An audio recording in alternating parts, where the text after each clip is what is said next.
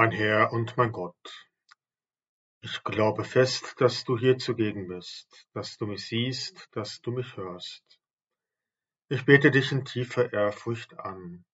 Ich bitte dich um Verzeihung für meine Sünden und um die Gnade, diese Zeit des Gebetes so zu halten, dass sie mir Frucht bringt. Maria, meine unbefleckte Mutter, heiliger Josef, mein Vater und Herr, mein Schutzengel, bittet für mich. Letztes Jahr besuchte ich erstmals Nürnberg. Mit ein paar Freunden fuhren wir auch zum Reichsparteitagsgelände, wo Hitler in den Jahren von 1933 bis 1935 seine Machtdemonstrationen vorführen ließ.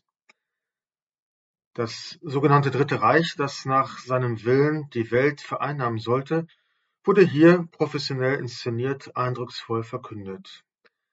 Die Worte des nationalsozialistischen Führers und wie seine Gesten mit der angelernten Theatralik drückten ein unheimliches Sendungsbewusstsein aus, das leider viele in den Bann und in den Abgrund riss.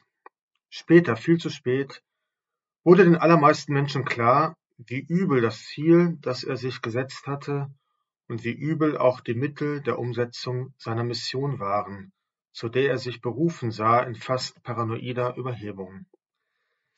Eine Herrschaftsrasse auszubreiten und alles Nicht-Arische zu vernichten, war das Ziel dieses Reiches. Es sollte ein gottloses Reich unter Einsatz brutaler Gewalt und menschenverachtender Propaganda errichtet werden. Gott sei Dank hat es nicht lange Bestand gehabt. Die vielen Millionen an Gewaltopfern zeugen von diesem Wahnsinn.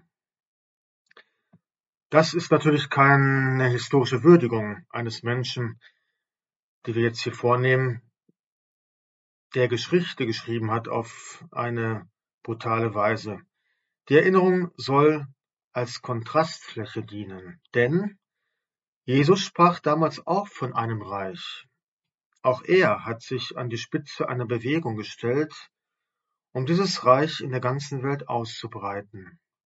Er hat seine Anhänger sogar gelehrt, um die Verwirklichung und die weltweite Expansion dieses Reiches zu bitten. Auch er hat Propaganda dafür gemacht. Wir alle wissen, dass zwischen Hitler und Jesus Christus mehr als Welten liegen und eigentlich nur der Vergleich gültig ist, wenn man sagt, dass beide historischen Gestalten Menschen waren und Menschen, die eine Zeit auf Erden gelebt haben und ihr Leben für eine Mission eingesetzt haben. Und dass sie beide von einem Reich sprachen und ihre ganze Energie in diese Vision hinein investierten. Aber da hört der Vergleich auch auf. Allein schon deshalb, weil Jesus Christus Gottes Sohn ist und Hitler nur ein Geschöpf, das zu einer erbärmlichen Figur mutierte. Nochmals zurück zur Feststellung, Jesus steht auch für ein Reich. Der Evangelist Lukas beschreibt uns den Kontext, in dem Jesus von einem zukünftigen Reich, das er vorantreiben will, sprach. Hören wir hinein. Jesus betete einmal an einem Ort. Als er das Gebet beendet hatte, sagte einer seiner Jünger zu ihm, Herr, lehre uns beten, wie auch Johannes seine Jünger beten gelehrt hat.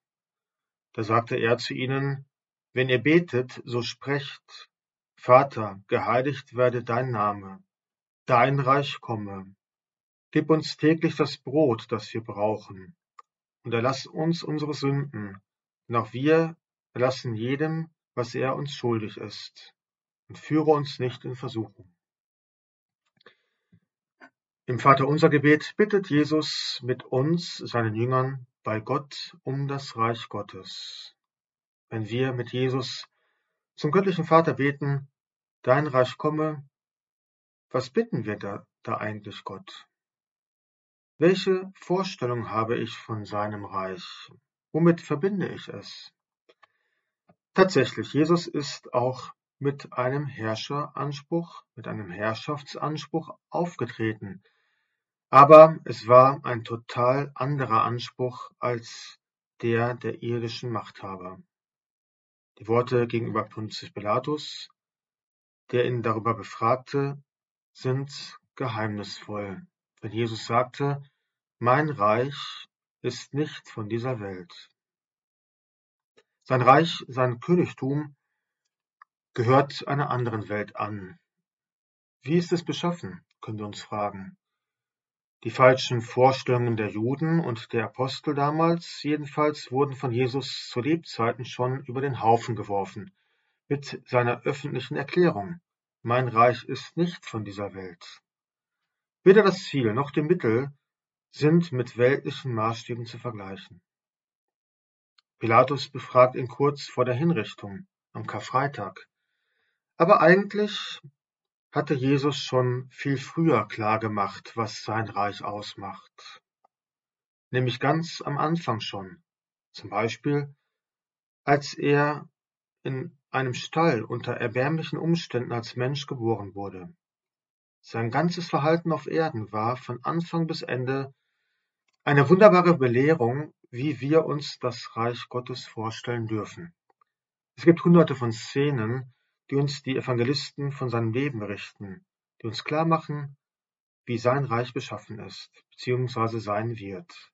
Denn bei Matthäus heißt es ähm, Reich Gottes, auch Himmelreich. Wie gesagt, Jesus wird unter primitiven Umständen geboren. Er hat in den ersten Lebensjahren aus der Not heraus mehrere Wohnorte, Obgleich ihn die Engelchöre in Bethlehem als Messias besingen und die Weisen des Morgenlands ihm Ehre erweisen und König Herodes durch sein Erschrecken zeigt, dass er in Jesus einen ernstzunehmenden Konkurrenten sieht, zeigt sich schon zu Beginn seiner irdischen Existenz, die Konkordaten seines Reiches sind nicht Prunk und Macht, sondern Armut und Ohnmacht. Er regiert anders sein Reich. Jesus geht zu den Kranken, Leidenden, Ausgegrenzten und mit Schuld beladenen Menschen und dient ihnen als verständnisvoller Zuhörer und machtvoller Arzt. Er zerstört nicht, sondern baut auf und heilt. Jesus, du sagst es selbst von dir, ich bin nicht gekommen, um mich bedienen zu lassen, sondern um zu dienen. Und du gibst uns zu verstehen, nicht um zu verurteilen, sondern um zu vergeben bin ich unterwegs. Der Auftrag Jesu an seine Jünger, seine Anhänger heißt, liebt einander, wie ich euch geliebt habe. Wir alle wissen, auf welche Weise und wie sehr Jesus die Menschen geliebt hat und weiter liebt. Die Bewohner seines Reiches sind diesem neuen Gebot verpflichtet. Jesus war das genaue Gegenteil von einem Despoten oder Tyrannen. Er war und ist die menschgewordene unendliche Liebe Gottes. Das Reich, für das Jesus steht und über dem Jesus herrscht und dem wir angehören, ist erfüllt von dienender Liebe und demütiger Hochachtung vor Gott und seinen Geschöpfen.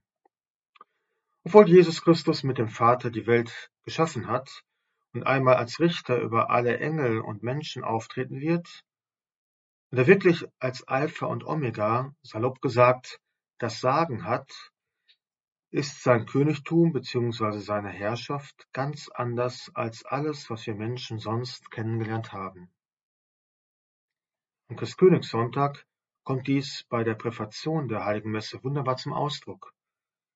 Es ist das Reich der Wahrheit und des Lebens, das Reich der Heiligkeit und der Gnade, das Reich der Gerechtigkeit, der Liebe und des Friedens. Wie sehr ersehen wir so ein Reich auf Erden? Wie sehr brauchen wir denjenigen, der für dieses Reich steht und einsteht, Jesus Christus. Ich danke dir, mein Gott, für die guten Vorsätze, Regungen und Eingebungen, die du mir in dieser Betrachtung geschenkt hast. Ich bitte dich um deine Hilfe, sie zu verwirklichen. Maria, meine unbefleckte Mutter, heiliger Josef, mein Vater und Herr, mein Schutzengel, bittet für mich.